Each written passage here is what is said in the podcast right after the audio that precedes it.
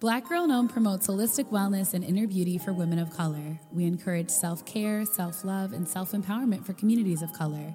Hey, y'all, it's Lauren Ash. And Deun Ivory. And thanks so much for listening to the Black Girl in Om podcast.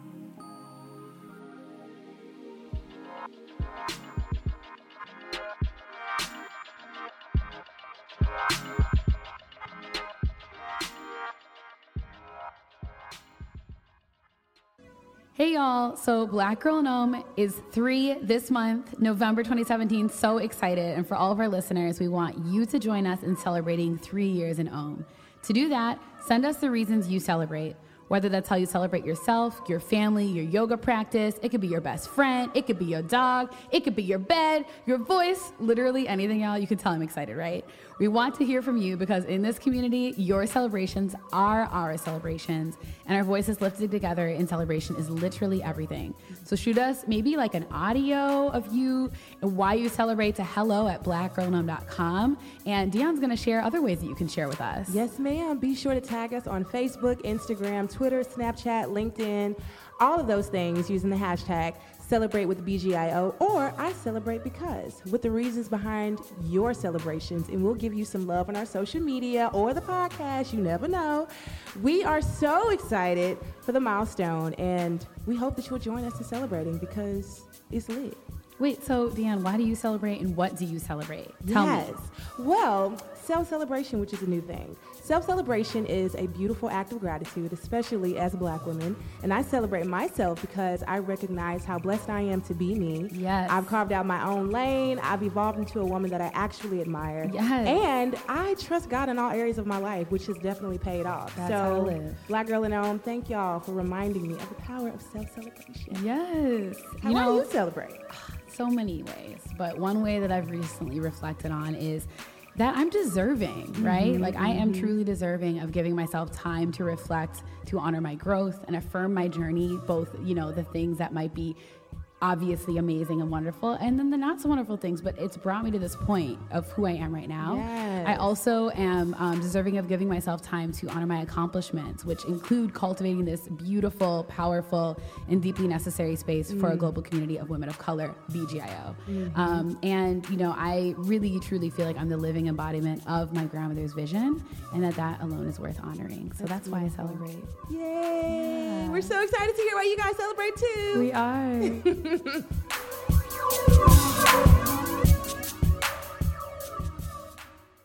Hey y'all, so here we are with our second episode of season 3 mm-hmm. So excited. So excited. and grateful. Yes. You know, we try to do everything from a place of gratitude, and we're definitely grateful to be able to just share conversations and share some things that we're inspired by. And today we are super inspired by our guest. Y'all, the Lord is shining down upon thee. Yes. Okay, because we have this brilliant black woman up in here about to lace us all up, about to give us all blessings. Yes. So I am just overly excited and inspired, you know, for my own projects. Um, so I'm just really interested to hear, you know, where the conversation is going to go, how the max- magic is going to pop off. Yes. So let's let's get let's get it rolling. And to give some context too, um, you know, with many of our guests, we really appreciate when we can have people that we have, you know, connected with in the past. Right. This woman we've um, featured on our site as a Black Girl in Om Beauty. Mm-hmm. Um, we are experiencing right now her book club to kick off our BGIO book club. Or excuse me, her recently published book. Yes. You know, is the center of our book club experience. And, um, you know, without further ado, we are welcoming Latham Thomas with Mm-hmm. us today. Hey, thank you for having me. Thank you for the invitation. Of course. We I mean we wanted to have you on last season, but divine timing, you know. Absolutely. And um we're just so eager. We know that you've been traveling a lot and spreading all of the wisdom in your book Own Your Glow. Yes. And it's been selling out yes. like hotcakes. Yes. So for us to just like go deeper with that is just a gift. So um, I'm going to just share a little bit about you for anyone listening who's like, oh my God, I want to know more. Um, I'll just share briefly and then we'll get into it. Um, so Latham Thomas, also known as Glow Maven, is a celebrity wellness and lifestyle maven birth doula who transforms not only how women give birth to their babies, but also how they give rise to the best version of themselves. And we're all about that at Black Girl in Om. Named one of Oprah Winfrey's Super Soul 100, an enlightened group of leaders elevating humanity with their work. Latham is helping women embrace optimal wellness and spiritual growth as a pathway to owning their power.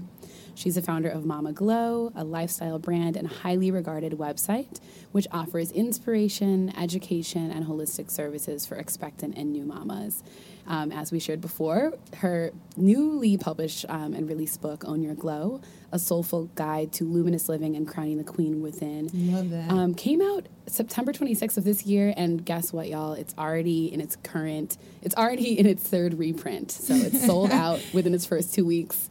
We're glad we got a couple copies of our own.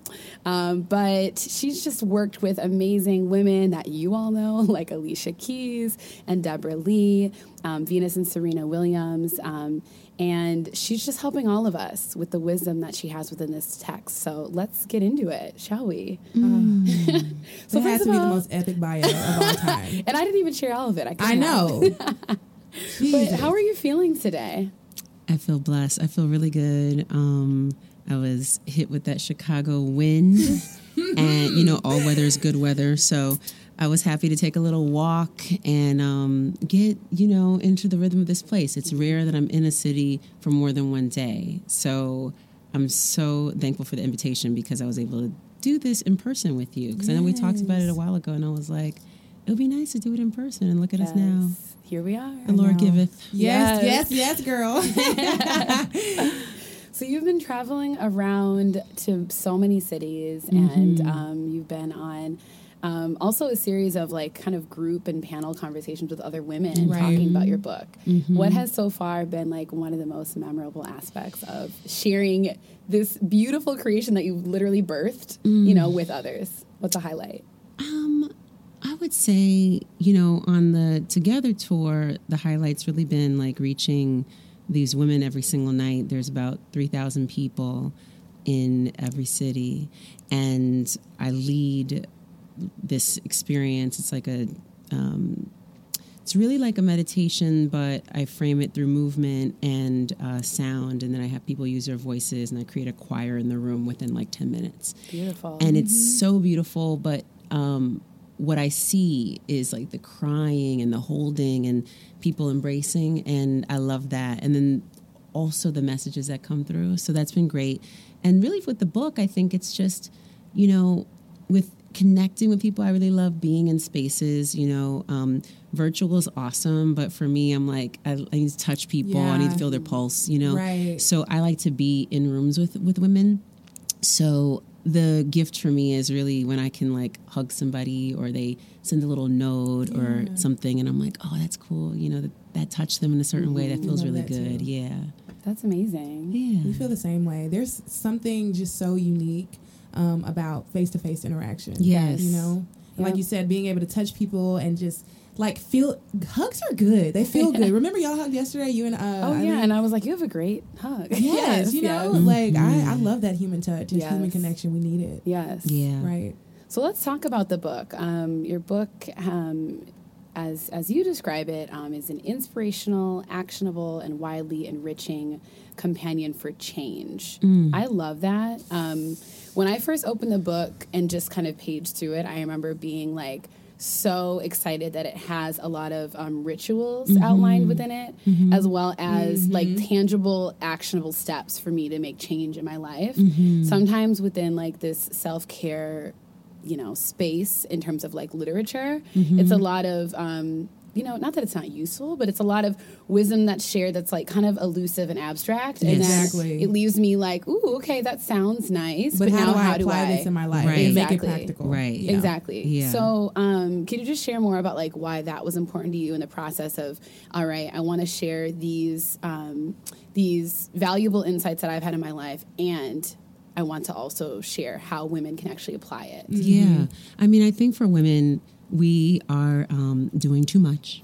And as much as people think, like, oh, I'm not doing enough, I need to hustle and all that, more so, I think we need to dial back and um, tune inward and slow down and to really be more effective and really to be more productive as people want to be, right? Right. And um, an aspect of that, though, I think with, you know, even when we package something like as as we see it like in the context of the world like oh do this like take these steps these 10 steps or whatever it is i think like programmatic elements to something when people are really trying to explore what it is that's stirring inside of them is really too structured mm. and so for me i feel like this is all like ancestral wisdom and and information and ancient technology that comes from uh, lineages of people. Mm-hmm. And it's accessible to all of us and it belongs to us. And even though it's been repackaged and commodified and sold to us in various ways and actually stripped of its origin or even not even connected to its origin, uh, we often think that we're buying into something that's not for us or that mm. it's not mm. even accessible to us mm. because it's so far removed from the source. That's real. And so people are like, oh, I can't really, you know, do that soak or use crystals or use, you know, cowrie shells or use, you know, sage or, or palo santo or frankincense. Like, what is that? Like, they don't even realize that these are things that um, come from our lineages, right? Mm-hmm. So there's that. And then the other piece I think is really like, um, uh, aside from, you know, reclaiming these processes, you know, looking at the lens, because I think you know even with self-care it's been so popularized like there's there's it's been almost co-opted out of what it what it really started with which was um, it's an act of resistance and it's also in um, in conflict with resistance in that you know we're being we're being in constant um, we're constantly swimming upstream as women of color where we have to combat and deal with and confront so many things on a regular basis that um, that challenge our well-being that actually um, turn us away from our bodies that push us away from like living in the moment and being connected with our creativity, being connected with our birthright. And so when so when we're told like that these processes are indulgent or that's for these mm. people or oh you can only do it if it costs $199 then we're not embracing these attunement processes as our own and we're not doing them often because we feel like oh that's I got to get the massage once a week, or, right. or, you know, and I can't afford that, or I can't even make this bath because you know I don't have like spirulina and like whatever else. Like mm-hmm. we just have to mm-hmm. think about like how do we make um, these processes uh, a punctuated part of our daily practice. So not just when we feel broke down, but in anticipation of our needs. And that comes yes. with listening, right? That yes. comes with being like on a moment to moment basis. I believe that the self care continuum is really about checking in and asking yourself, what do I need most in this moment? And then you respond and then you do that thing. And sometimes it's like, oh, I got to cancel on you, right? Mm-hmm. Or, oh, I got to go take that bath. Yeah. Or, oh, I got to, you know, turn on my iPod and put on Solange or you know whatever it is. Mm-hmm. But I think that it's for everybody. It's not just for few. It's not just for people who read certain publications only yes, or who have access yes. to certain retreats mm-hmm. or it's for everybody and more importantly these are things that like we created in our experiences ancestrally as mm-hmm. women as long as we've known we were living in these bodies right. we have been coming up with ways to um, attune and connect with and commune with the living divine energy within ourselves, mm-hmm. as well as restore ourselves through ritual, rhythm, and repetition, right? Yes. So it's for all of us, even though people try to make us seem that it isn't, mm-hmm. and especially our people think that, oh, well, you know, we come up with excuses why not mm, yeah. because of the packaging, right? Yeah. That's true. Yep. Well, thank you for all of that. Um, so much to even unpack from what you just shared. Exactly. Um, I think you spoke so much to intuition, which I think within the mm. context of your book, I remember you describing GPS, your yes. glow power system, yeah. and how mm-hmm. it's always there. But I think some of us have to like work at like reactivating it or getting in touch with it and then cultivating that as a practice. Yeah. Like, you know, I just feel sometimes like at Self Care Sunday, we'll have um, a woman who, um, you know, mostly our demographic is like millennials because that's what we are. exactly. but sometimes we have women who um, are a little bit older and they might be mothers or wives and they share sometimes not all the times but they share sometimes how they feel like they're coming back to themselves. Like they're coming back to like their identity as a woman just as like an individual woman. Yep. um, not to say that when you're in relationship you know with a partner through marriage or when you have children that like you're losing something but like you know sometimes those things then you know necessarily take Take priority, priority, exactly. you know Yeah. so that gets me to think about this as well like coming back to yourself coming back Mm-hmm. to this wisdom that is yes living within you but it's connected as well to Mm-hmm. the, these ancestors you know Yeah. like i mean i know like you recently lost your grandmother as did i Yes. and we talked briefly about that but like Yes. ever since that loss and you know i have quotation marks in the air when i say loss like yes it was a physical loss but this is the first time where i'm really seeing that it's really a transfer of energy like mm-hmm. quite literally like she lives through me and i see that like mm-hmm. really really really powerfully and i think that's also what you're speaking to as well like learning from who has come before us and learning to listen to this intuition that is connected to those who have come before us as well Yes. Yes. Yeah. Definitely. I mean, my grandmother is like, I feel like the entire time that I've been on this book tour, because she's a Sagittarius and always on the go, I'm like, thank you just for being here and fueling me and keeping me going. And Yes. because she's that person who'll be like on the plane and on the trains and on the, I'm like, Granny, you see me doing these flights once a day, right? Like, just make sure this flight stays in the air. yeah but yeah i mean i feel i feel though um you know we have like if we think about those who come before us and and you know what were their ways to um to connect and to you know drop in? You know we like that's part of who we are. And we just have to connect to that constellation and and not forget that like where we are. And it's really easy to if you allow yourself to get pulled into the world of um, activity and get focused on productivity instead of process you know Girl, I I am speechless. I can hear I can listen to you talk all day. Seriously, I just you are just very passionate about all of this, and it's just really coming from a, a genuine space. Mm. And I love that you speak about accessibility to like all women, mm-hmm. because like you said, like I my own mother. I mean, if I talk about self care with her, I'm sure she, Deun, what girl? I ain't got time for that. You know what I'm saying? Like this is, and she would say this is this isn't for women like me, and I'm like, no, mm. it is. But mm-hmm. like you said, packaging kind of tricks people into believing.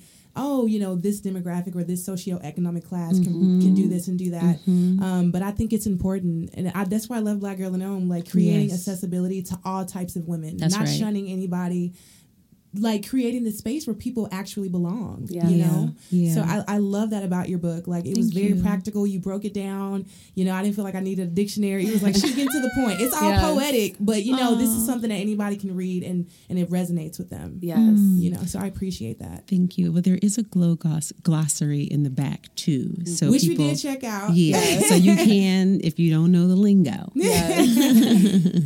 um, speaking of dictionary and lingo, um, something that we all kind of paged you before you walked in was when you break down like our sacred anatomy. Yes, that's Um, the part. Yeah. Let me tell you. Okay, so for those of you who don't know or don't know yet, um, there's a section within Own Your Glow. Um, I'm just going to read a section of it actually because it's important. Okay. um, so it's titled Your Sacred Anatomy.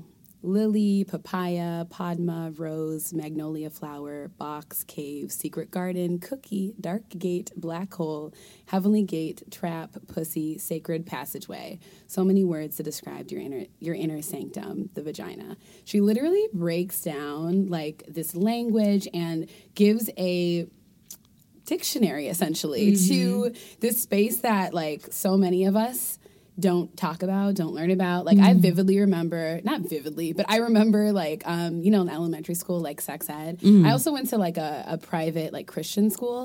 So I feel like my education was even further like a, watered down. I mean, Um, yeah. Was it like a lot of Catholic sexual school? repression? Yeah. Um, it wasn't Catholic, it was actually Lutheran. Okay. It was Minnesota. So you Okay. know. Well, because Yeah, I went to a lot. Catholic school, so I think it's the same in terms of like Yeah. they pretend like there's like no other body after here. Yes. So God. and like it's only for having children, which is beautiful, but that's not the only, you know. Exactly. And you just like literally let us know about each and every very um complex part of, you know, our, you know, whatever roses.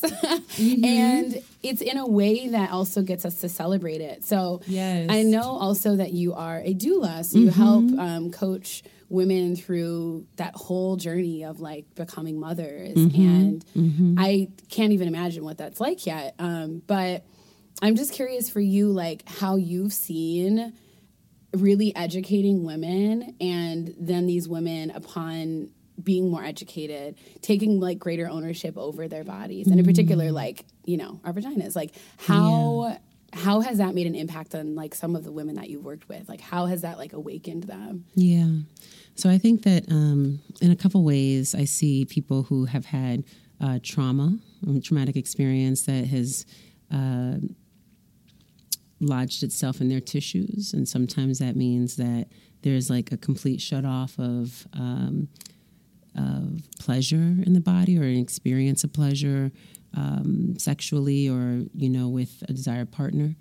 Um, I've seen the you know coming full circle with that around exploring the body again or you know looking towards healing um, you know through touch through um education i think really about like our innermost you know um, sacred anatomy i've seen also a more powerful lens that women look through. So if you could understand that, you know, the backdrop is this like when they started studying human bodies, it was um, monks who would study under the um, privileges of the state. So church and state actually were super connected, and so um, the church would be a, the the monks would be able to study um, the cadavers of male uh, body parts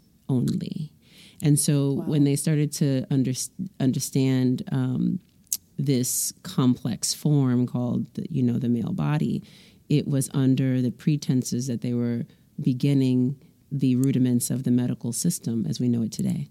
And so there was no real uh, interest or um, awareness about the female body no interest because it was considered dirty obviously because um, you know biblically speaking we like ate some apple and are damned forever apples are amazing so i'm Apples just are like amazing. you know the fruit but um you know we ate the fruit and therefore like we don't deserve anything so uh, you know, we're damned, right? Like that's where we're starting from a place of the body being flawed. We're coming from a place of um, women being, um, you know, not holy, not anointed, but um, being the like sinners, right? So we're coming from that Right. space. So they're looking at us as like the body is flawed, yeah and um, and you know, and pain and all these things are going to happen as a result, right? So that's how it's been um, languaged, right? So that's the lens that our medical system is born out of, really, like the the real essence, right? So from there. We look at how easy it is for them to come up with um, solutions to disease um, for men, like any major disease, like if we look at prostate cancer or anything like that, where there's a female uh, reproductive equivalent in terms of disease, they cannot figure it out for us. Ovarian cancer, super deadly, cannot figure it out. Prostate cancer, you can get a surgery and be out and walk home the same day, right? Wow. So like there's there's there's reasons for this, like that nobody talks about, but um, you know, there's also maps that you can really understand what the male body parts are and how they work, especially their reproductive systems. and the erectile network. And for women's bodies, all we get is a map of the, re- the reproductive system. Even at your gynecologist, if you go in the office, look at the maps. It's just like here's your ovaries, here's your uh, uterus, right? Your fallopian tubes. Here's the vagina, Mm-hmm. and then this is it, right? Yeah. That's it. Oh my god. You don't Meanwhile, your book lists like 50 different aspects Exactly. of our anatomy. Right. And Exactly. the fact that we have pound for pound just as much erectile tissue as men have, Wow. but it's internal. And so for us to be turned on, to be aroused, takes way more. It's not an all or nothing thing. Like for men, it's like they're either aroused or they're not. For us, there's so many aspects that contribute to Yes, ma'am. So when we think about like if something's wrong with us or something's not wrong with us or my body and this, like we have to become the mistresses and the you know the rulers. You know we have to have dominion over our parts this this we have to know the language of our bodies and understand how they work. But we don't have maps for this. So that's why it's so important for us to explore and to understand pleasure and to unpack it and and to you know really get in right relationship with our bodies because everything we're told everywhere you look you look there's something like oh you should use this to mask a scent or you should use this to stop bleeding. You should do this so you can bleed only four times a year. You should there's always something that's packaged to modulate our processes that happen naturally that keep us attuned with the rhythmic cycles of the universe and the ambient landscape so that we're not connected to that divine source. Because if we're connected to that, that's informing our cells, that's informing our body, that's helping us to move through the world attuned mm-hmm. as the animals that we're supposed to be, right? But if we buy this thing to control this and put this in and insert this, and there's all these things, then your body's like not in tune with what's happening around itself, but also the brain, like the pineal gland and and the reproductive um, system, is also modulated by something external or something synthetic. Right. And so as a result, the processes are running to that tune, right? yeah. So it's and it's okay if people decide there's certain things they want to use and they work for them or for whatever reasons. I'm not saying that, but if we're starting out to begin with off balance, then using these things are not throwing us back into balance. And so um, that's one thing that I really, you know, with this with this fine tuning and understanding, I think women then feel like a, re- a reclamation of the body is sacred, a um, a journey within through pleasure, and not just you know sexual or sensual pleasure, but mm-hmm. like pleasure as an expression of life force. Like in mm. everything that you do, let it be pleasurable, right? Let it be mm. sensual. Let it be touched by the feminine, you know, from mm. within, mm-hmm. and um, and that's creative energy, right? That's shakti, and so I think we have to harness that, but we have to know what we're harnessing. I think half the time, like people are like so disconnected. Even the language used to talk about the body is like, oh yeah, down there. Like, where is down there? Like, Oh my. why are you calling someplace down feet. there? what is down there? It's not Like, down eh, there. It There's has a- shame use a around name. it. You know, Right. There's shame. We don't want to use the names, and even on television, you can't use the names. Like, there's you can't. We cannot call by name the most holy places on this planet. We cannot call by name. Wow. We don't have the permission, right? So, y'all. um, wow.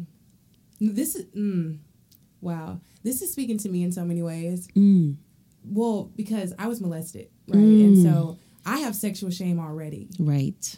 I'm like, you know, you just feel dirty, not because if you did something, but because you know you've been victimized. Well, you feel like the victim. Yep. Well, actually, sometimes you feel like the victim, and then you feel like the person who molested you is the victim. You know, so mm-hmm. there's that, there's that, you know, um, aspect of it. But I mean, like I know, I knew for a long time. I, I still don't call her. I call her her. Yeah. You know, I'm I'm starting to acknowledge mm-hmm. what it is, mm-hmm. but like I have a friend, she would just say the p, p word, like, and I'd be like, oh my god, you're, you know, why are you saying that word? She's like, Deun, it's just what it is, and I, for the life of me, I cannot bring myself to say that word. Mm-hmm. But when I do the introspective work, I feel, I'm trying to get to the root of why, and it's mm. just so connected to what you're saying. You know, mm-hmm. just not being able to call it by name because of shame around it, because people who read Bibles don't know how to interpret interpret what God is really trying to say. It's just a lot, you know. Yeah. So yeah, this is this is resonating deeply. Mm.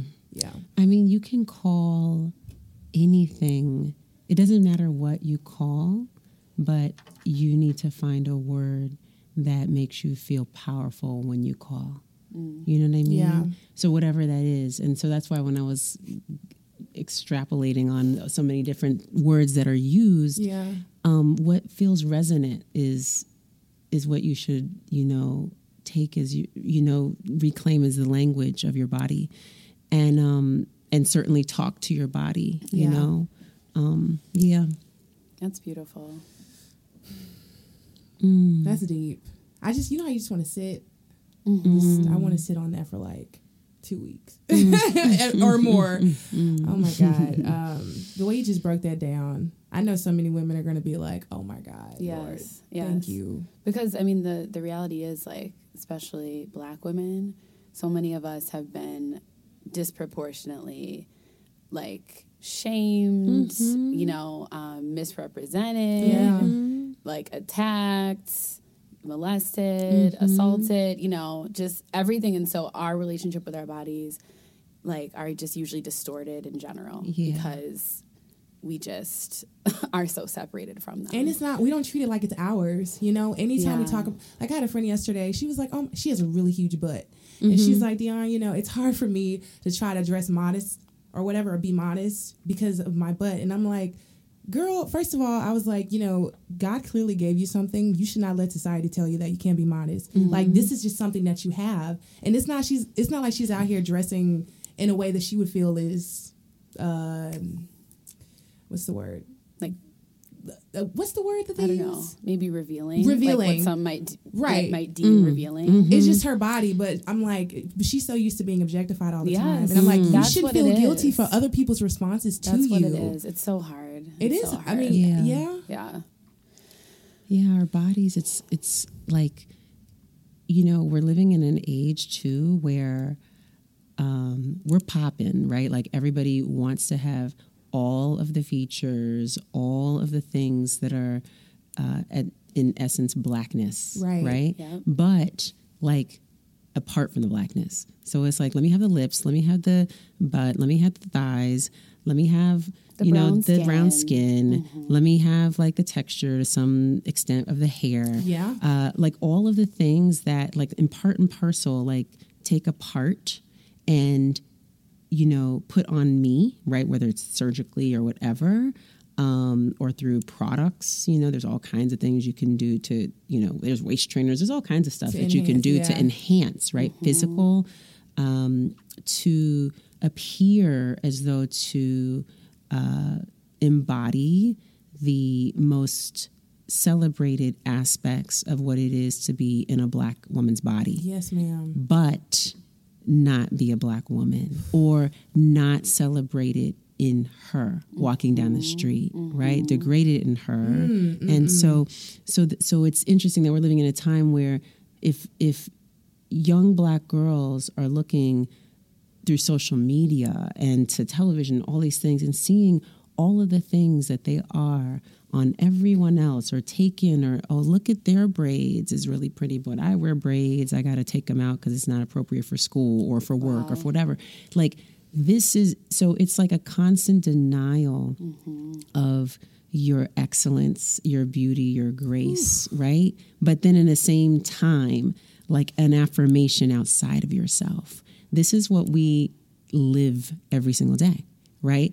And it's not just obviously in our appearance. It's in like the way that we move through the world the way that we the thing how we touch things like the way that we create like every aspect of what we do is co-opted and then it's celebrated outside of who we are which is why it's so important that you all have created this space because it reaffirms for us that we're seen, that we're heard, that we belong, and that um, what we do is not for naught, and that this path that you're on, this life path, is is graced and it's blessed, and even if everybody's trying to like claw at what it is that you have, they cannot even have it. Like I don't care what surgeon, Yeah. you know, hands is laying on somebody right now. Yeah. They cannot do what it took your mama nine months to make.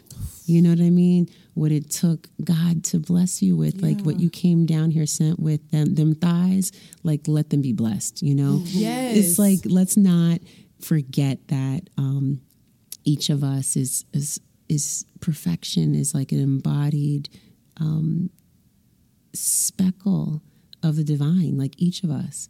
And so we have to remind ourselves, we also have to remind the young women that are coming up, our nieces, our daughters, like all the girls that are around us, because everything is telling them otherwise. Like we know because we've been doing work and mm-hmm. we're a little bit older, and so we can kind of like use discernment. We mm-hmm. have that gift because it's been cultivated, right? Yeah. They don't have yet. Mm. And so we have to do this for them, which is why I'm so thankful that you all have um, been using your voices in this way because it helps so many, right? Yeah, I, I think it's really beautiful that you called attention to like the next generation. Mm-hmm. Um, a friend of ours, Abena, um, has this really amazing platform called Hanahana Beauty, and she's Ghanaian. Um, she went to Ghana this past summer to really work with some women around like the shea butter process and industry and just there's a whole lot there that she's trying to do to really allow for more economic justice for the women mm-hmm. who actually like create shea butter for us. Yeah. Um, Because everybody's products have shea butter in it, by yeah, the way. Exactly. Yes, And they are not black owned companies. Um, exactly. exactly. And, And then these it's called something different. in most of Yeah. the products that have it to like Oh my God, really? hide that. Yeah, isn't that crazy? I love love the vast it. majority of our skincare and beauty products have it in there. Yeah. And so, but she was um, talking about how, you know, and I haven't been to Africa yet. I cannot wait to go, in part because of this story. Mm. Um, I believe one of her family members, one of her younger family members, um, this this beautiful Oh, yeah. Ghanaian girl. Mm-hmm. Um, she Abena was telling her that she was going to be shooting her, you know, because she had a camera, Mm-hmm. and um, she was like, "Are you are you ready? Are you ready for the photo shoot?" And you know, I'm paraphrasing here, but the girl was like, "Of course, I look at myself every day, like her confidence, you know."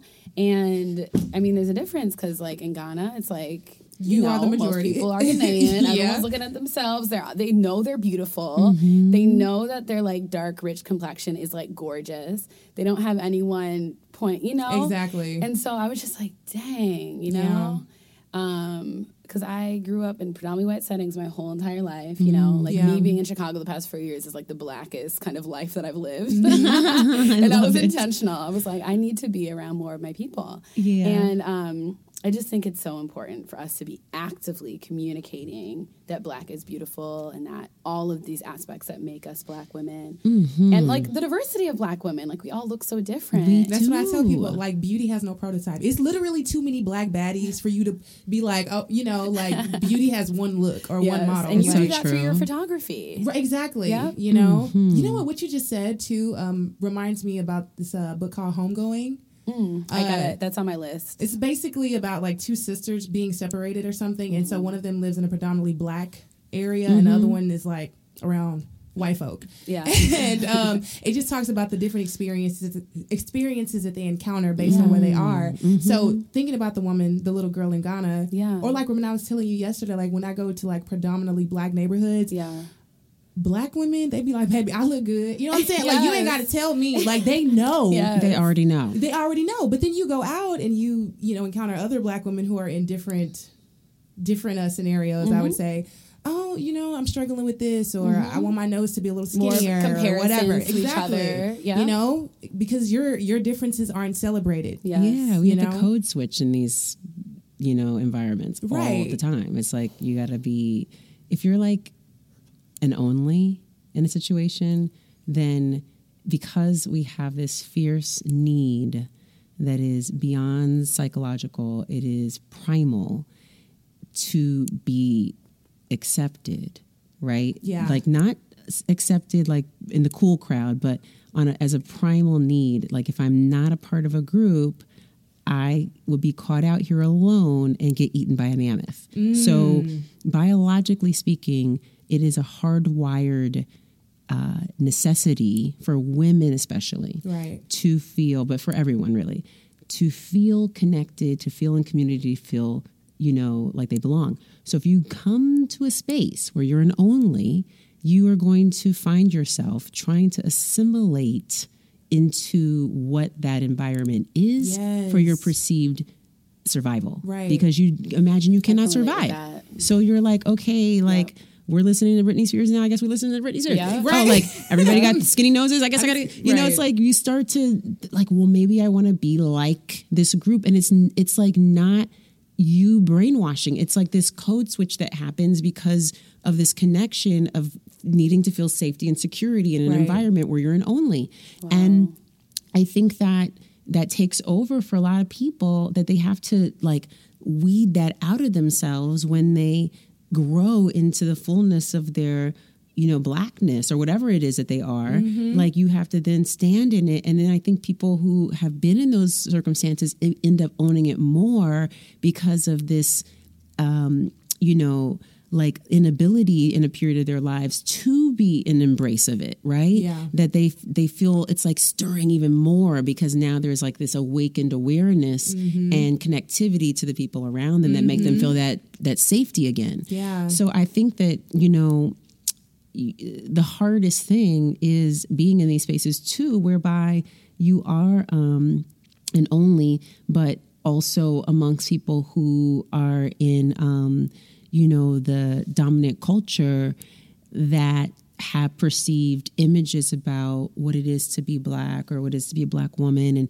and I think that part of the experience too with the code switch is like making sure that you don't even do the things that are stereotypical or whatever. So mm-hmm. there's so many layers. Oh my God, yes. and so then you have that's an, that that creates also existential stress for a woman, mm. and then she's not dealing with that, and then that can be masked through um, depression or through anxiety, or and so that's why like it's so important for Black women to have these tools because like yes we look strong, yes we look together, yes all of these things because that is because we come from a people that were swimming upstream for forever. We have been woke for 400 years. Right. So it's like we need it out now. You know, like we're tired. it's been a lot. You know what I mean? We need Yeah. a, we've been doing all of this work for so long. So our so we come from a lineage of people who are so strong Mm. so we can endure. But it doesn't mean that we should, you know? So it's really time to change the legacy to really reclaim all of these practices as our own because they do belong to us. They're not for everybody else. It's not for like, you know, the hashtag on Instagram and watching everybody else's really fancy experiences, but like what does it mean for you in your life in this day? How can you reclaim, you know, well-being? How can you create portals for self-renewal mm. in your life right mm. now as a woman, you know? Yes. So, Wow. Key. Wow. You know, it's so, I mean, speaking to all of that, like, so why or how does Own Your Glow, how is that like the start of like women entering that portal of like, you know, just being rejuvenated or rediscovering themselves and owning who they are? Well, I think like how it's set up, it has like these three portals um, evoke, ignite, and embody. And so evoke is like kind of stirring the pot. Like you got the like onions and the garlic and the red bell peppers, and you like, tss, you Yeah. know, and olive oil. And it's kind of like stirring up like a, you know, it's like something's cooking, right? It's like something's becoming. And um, ignite is, you know, putting all of the stuff inside, and like now the pot is stirring and it's simmering, and here comes all of the essence of everything that's in that pot is is releasing itself into the mixture. Like if that's a stew or whatever that is, all of the power is going into that food, right? And contained in that in that bowl or that um, pot, right? And then embody is like the fullness of that. Like once all of that like is coming through and and then it's finished it's like you're ready to eat that food you know? That's like the end of that. You're ready to have a bite right? Like it's it's the fullest expression right? And so i see it as like a journey where um we strip away these aspects of ourselves that um not ever to disown anything, but more to just see where um, we have like calloused parts of ourselves that need to be buffed down so that we can really um, experience the truth of who we are, um, the light of who we are, and also di- uh, dive into our creative pursuits and what it is that we really want to be doing. And then, um, you know, moving through, yeah, like looking at any of the blockages in our lives and perceived and real, you know, and then moving through to the, uh, to the, um, you know, areas of, of where we're going to actually facilitate and create change in our lives and the lives of others. So I think that it's just kind of like a weaving journey that you take, and um, and it's really about you as you move through returning home to yourself, like who you truly are, like who you were born to be, like born on mission. What was that purpose that was like put inside, and just coming back to that. And I I do believe that obviously that can change. You know, like it's not like okay.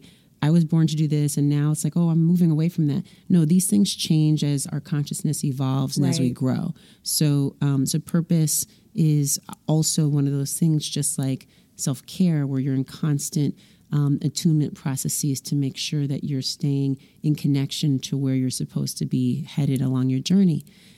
But you have to do that work, and so I think one of the things that's so important is um, what I see a lot is people are like, okay, so I'm trying to, you know, do this and I'm hustling, and I'm doing this, I'm doing the work, and I'm like, okay, okay, so what, what is it that um that uh that what's your gift? Like, what is it that you want to bless people with? How is it that you want to serve? Like, what's your purpose in servant leadership? Oh well. Um, I'm trying to get on this. I'm trying to get on this show. I'm trying to get. I'm like, okay, well, what do you need? I need the PR, and I'm like, well, what do you need the PR for? Yeah. oh well and i'm like well maybe like do the service first like do the work mm. first. Speak. like let's just do the work right? Let's just serve people let's just help people let's support. And like all of that other stuff comes. And so for women i really want us to understand the difference in like how everybody else everyone that you think is like, oh my God, they're slaying and they're this and they're that. Like the language, I want to reframe this because I don't believe, like when people say it to me, oh, you're slaying it, you're killing. I'm like, I'm not, I'm nurturing it. I'm hovering over it. I'm blessing it. I'm not slaying it. I am nurturing it. I am growing it. That's what I'm doing. And that's, and I'm coming You're, every a doula with all of the creative projects. Like, Yes. You hello. Uh, so. I'm not slaying anything. so, but I would like to say to that end, if we think about it through this lens of creativity and and and more about cultivation and growth, then that is really what we're doing. So we're being called to like ta- to tap into feminine process more. And that is about nurturing something. And we don't value in our culture anything that is connected with feminine process, which is why patience. patience is patience is feminine Yeah. right like we don't care about that we want to get to the end right so everything is like if we can drop out of this paradigm that we've been really connected to around hustle and all this and get into more like okay process and like letting and becoming just becoming. So like becoming is where where it's at. And if we can do that and focus on that like your body is um like a, a vortex a matrix right?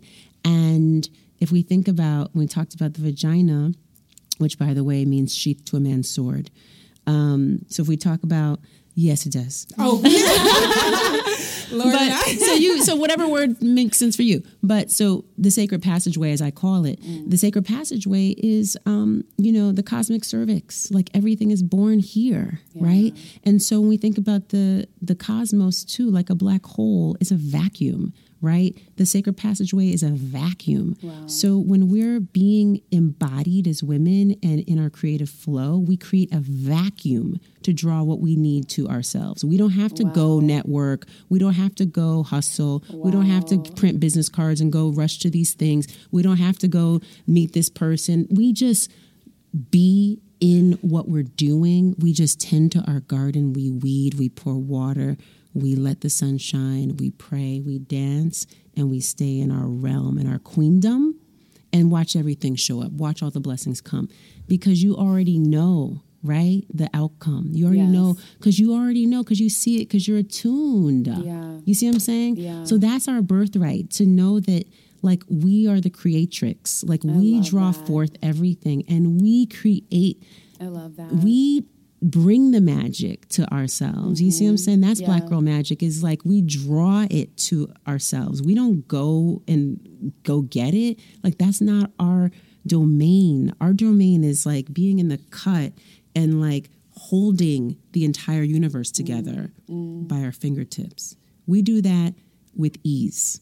right. So this whole thing that we've been sold is not what's it about. It's not what it's about. It is mm-hmm. about slowing down, being intentional, attuned, and really celebrating yourself, really reclaiming your body as sacred. And that really is a pathway to owning your glow. But it's it is a a practice of, like you said, patience and faith. And it is a practice of um, of being embodied and understanding that you are the source. You're the power source. Wow. That's like that's so resonant with some things that Deun and I have been talking like- about.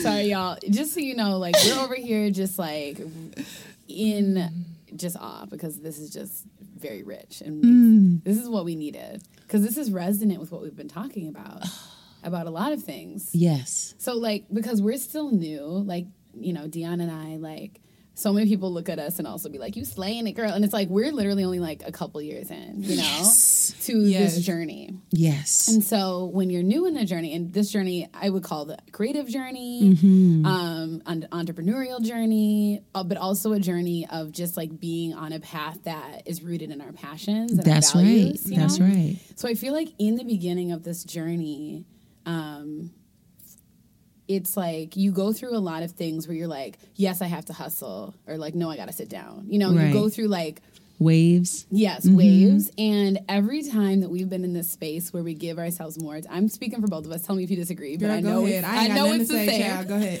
where we're in this space of like giving ourselves more time to breathe. You know, like I mm-hmm. vividly remember this one week where you like really got on like spending time outside and working out a lot and like reading and listening to mm-hmm. podcasts, and you were like, I feel amazing because like you know the the mo because of the culture that we live in and again because of what you're speaking to what is prioritized what paradigms of work and productivity are prioritized.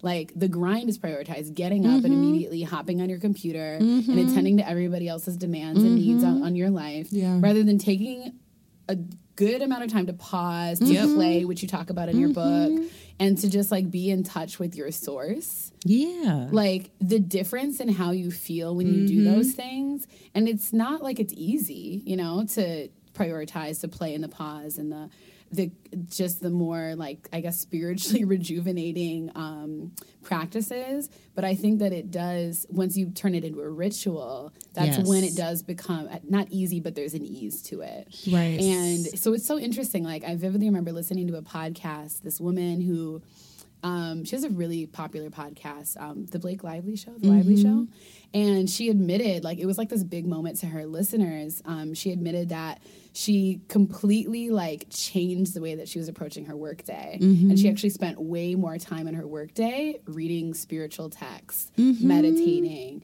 yoga. And she was actually admitting that she like was making more money that she was happier than she had ever been because she was allowing like you're saying like i feel like it's you know, surrender. yes Yeah. yeah Yeah, It's- there's just so much to this that's so important well, women don't feel good when we live our lives this way. And we just have to be mm-hmm. honest because people are like, oh my God, like what's the first thing people say to you when you're like, hey girl, how you doing? Exhausted or this or that. I'm tired or this. Like people aren't like, I feel amazing. I'm doing this. You know, they might feel that because they came back from like a vacation or something. Right. But they don't say that every single day because they're not making this kind of time. And people think of it as wasting time instead of investing time or investing in themselves or pouring into themselves so they're full. I think there should be a change in language. Cause Yeah. how she just said it, like you know, wasting time or whatever, investing in yourself. Like, Yeah. why wouldn't you want to do that? You know, what I'm saying? why would you deprive yourself of that? yeah I mean, think about like how much more you can do. Right. Yeah. You know You what's know? so funny? Yeah. You talked about um doing the woman like doing less reading and all that Yes. stuff that's literally been my life like Yeah. you know when i first started working i was doing i was doing like 5000 illustrations every month trying to meet my quota or whatever Yes. and i was like lord i'm tired lord like come on like you gotta do Yeah. something for me and now i'm in the space where i'm working less and making more and i'm Yes. i am more happy because i'm spending a lot of time for myself journaling Yes. reading my bible like doing Yeah. whatever you know Yes. And I think it's important too because like it sends it also allows like prioritizing your own self also communicates to other people around you.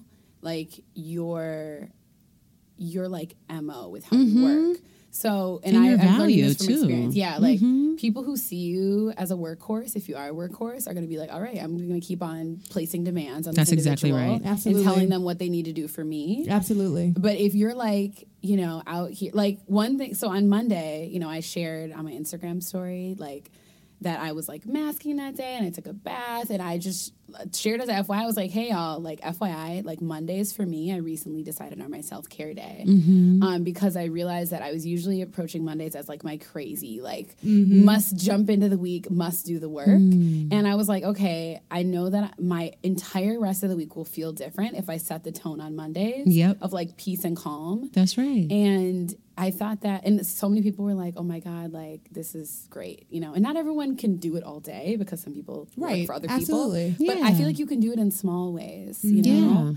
Um, and it just like I feel better. I feel so much better and more like connected to Yeah. who I actually am and who I actually want to be. Yeah. too. It's more authentic. just being in tune with Yeah. yourself more That's right. Yeah. right So, speaking of process, we wanted to also, um, this will probably be the last thing that we touch on. We wanted to talk about like the process of even creating this book. Um, because, you know, this isn't something that you wrote overnight. Uh, and I remember when I saw you a couple of months ago, you even hinted like the book was technically supposed to be out earlier, but you took Oh, your time. definitely supposed to be out earlier, like years earlier. So, just Yes. kind of share about that process. Yeah, you know, I write when I feel called to write. And so I know people who like career writers just like sit down and they like bang it out and I just don't feel like there's a difference between um I think like writing and channeling. And for me, I like need to be in this space where I'm allowing the words to just come and uh, and then when I look at it, I'm like, oh my God, did I write that? Like that to me is the process of delivering something of that's magical. So yeah, I can like use my brain and sit down and type something, but that's not what I want to give to the people.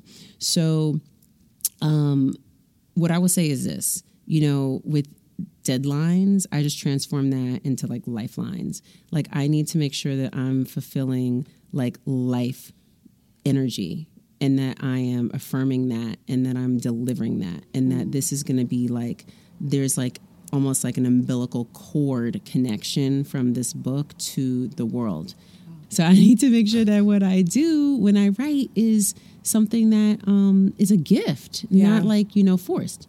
So um, what I did, and anybody that's writing, uh, and I have other friends who write books too. Like it is important to communicate with your editor, like your needs number one. And and so like don't fall off and be like i'm not going to contact you. I know the edits do. I'm just going to go in a hole and no just be like you know um actually i need like three more months or actually i need this type of time or you know and i remember at one point they were like well when can we get the book? I'm like you're going to have to come get it because i'm not going to send it in. You know what i mean? Like i'm just not ready. Like i'll let you know when it's ready. And i stood by that readiness and um and there's a difference between i think feeling a sense of readiness that is um, like I talk about the time being right and the time being ripe, R I P E. And for me, like I turned in the book when it was ripe. You know what I mean? Like when it was, it's it was ready. Yeah. And so that's why the galley is what it is, and then the actual book has like ten thousand more words. And you know, this is for me um, an extension of myself. So I have to make sure it's like the right thing. Yeah. And um, so so all of that to say really that um, you know when we have any creative endeavors that we're involved it is all about taking your time it is all about making sure that you know everyone else says the opposite like there's everybody like the the self help and the entrepreneurial and the whoever experts are all telling you, no, just get it out there and launch and put it out and push it out and hurry up and launch and do this and do that and schedule and this and launch. And, and so, like, you're in this hamster wheel of like, I got to hurry up, mm-hmm. right? Because this person or this competitor or that person and look at them and, oh, I'm not doing it. Like, there's all that, right? So, there's frenetic energy around putting something out yeah. right away. There's never a good idea to put something out before you're ready. And this idea that you can change it after, you never get again to get someone's attention for the first time when you, you, you never get to do that over. So if you put something out that you don't fully believe in and stand by, mm. that is an extension of you, like the energy transfer is apparent. Like if you don't make sure that it's what it's supposed to be, you know what I'm saying? That right. that's the difference between helping somebody and also harming someone, right? So I make sure that like it is what it's meant to be mm-hmm. by taking my time.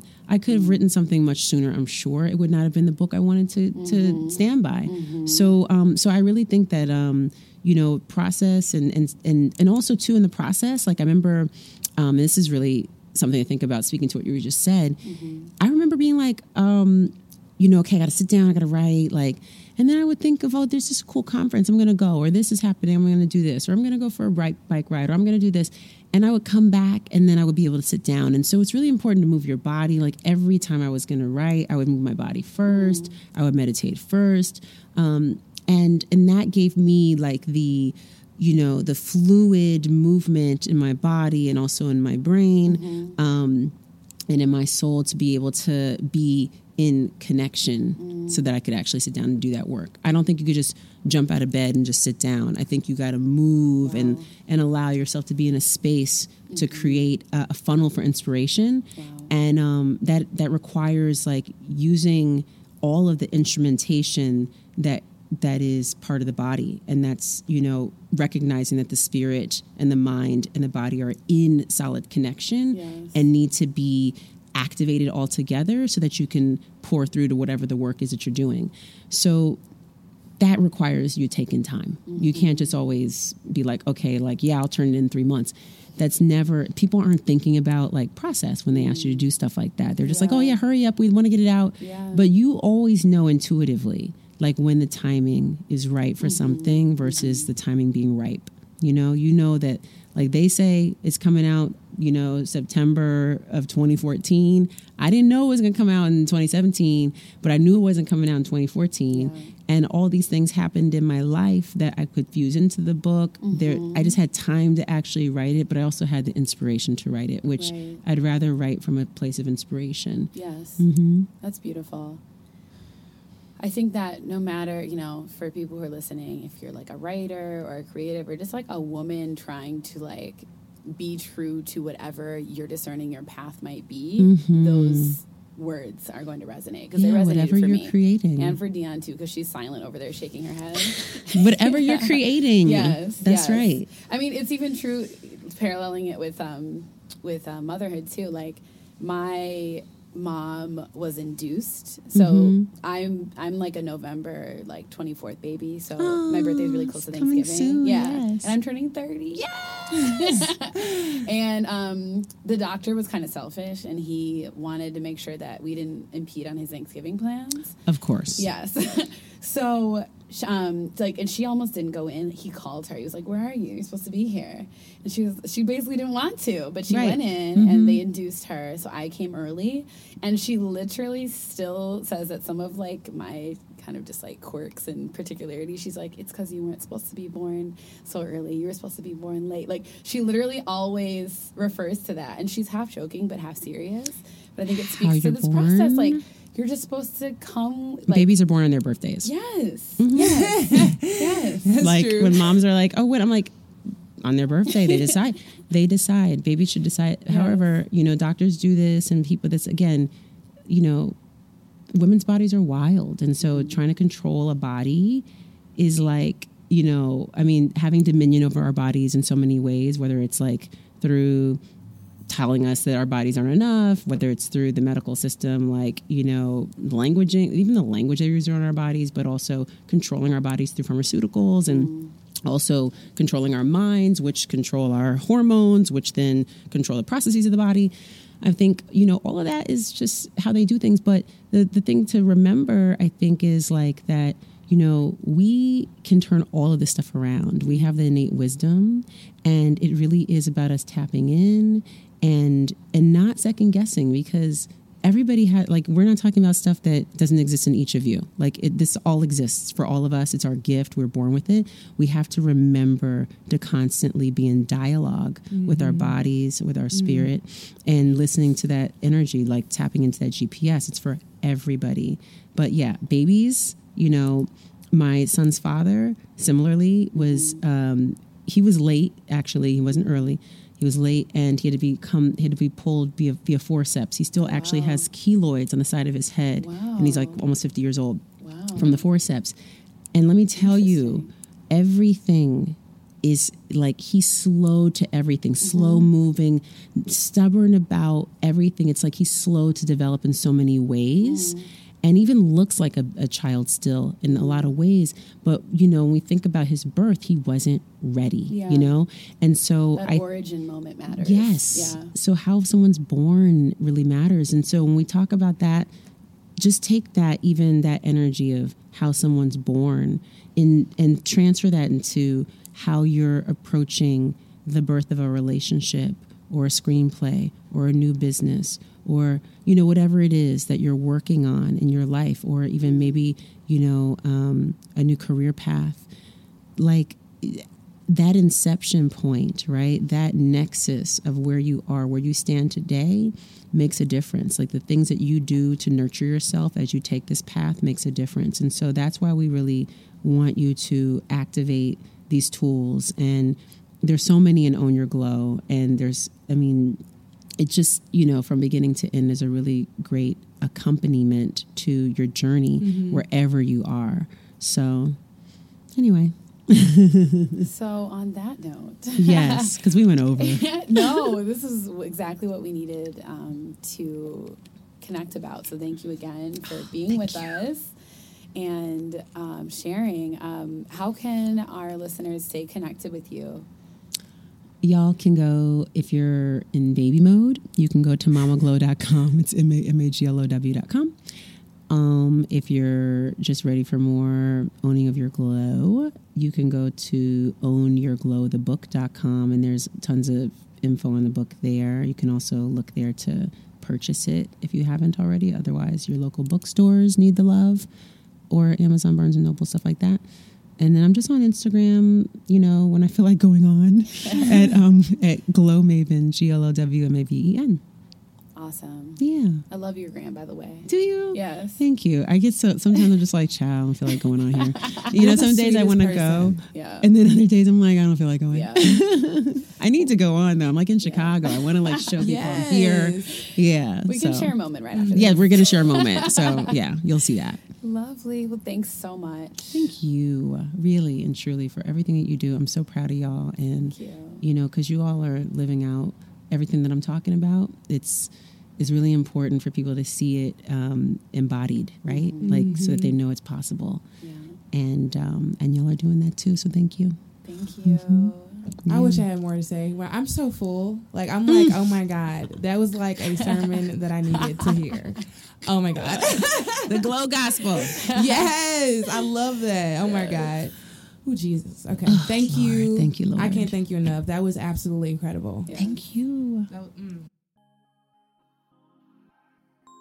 Hey guys, to stay in touch, be sure to join our email list at blackgirlinom.com, follow us on Instagram, say hello to us on Twitter, and like us on Facebook at Black Girl in Om. There are so many great stories that people of color, women, and queer folks want to tell, but don't have a place to share them. Post Loudness, our podcast collective, wants to create a community of unique voices in audio. Love to James T. Green, Cher Vincent, and Alex Cox for creating Post Loudness and letting us be a part of it. Special love also to Aline Kaze, our audio engineer, to Khalid B and Peter Espenson for the music you hear throughout the show. And thank you all so much for listening. Don't forget to breathe easy.